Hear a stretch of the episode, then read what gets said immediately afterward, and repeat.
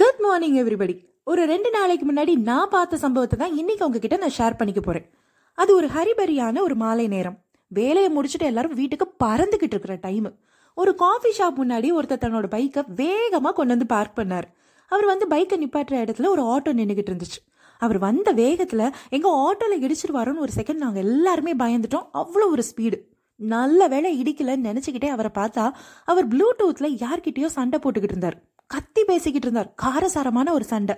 அவரோட டென்ஷன்ல அவருக்கு தன்னோட வண்டியை ஆட்டோ மேல இடிக்கிற மாதிரி கொண்டு வந்து நிப்பாட்டினதும் சுத்தி நின்ன எல்லாரும் அதை பார்த்து ஷாக் ஆனதையும் அவர் உணர்ந்த மாதிரி தெரியவே இல்லை.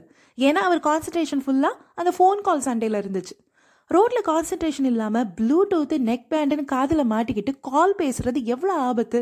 சண்டையே போட்டாலும் உங்களுக்காக வீட்டில் காத்திருக்கிற அன்பான குடும்பம் ஒன்று இருக்கு.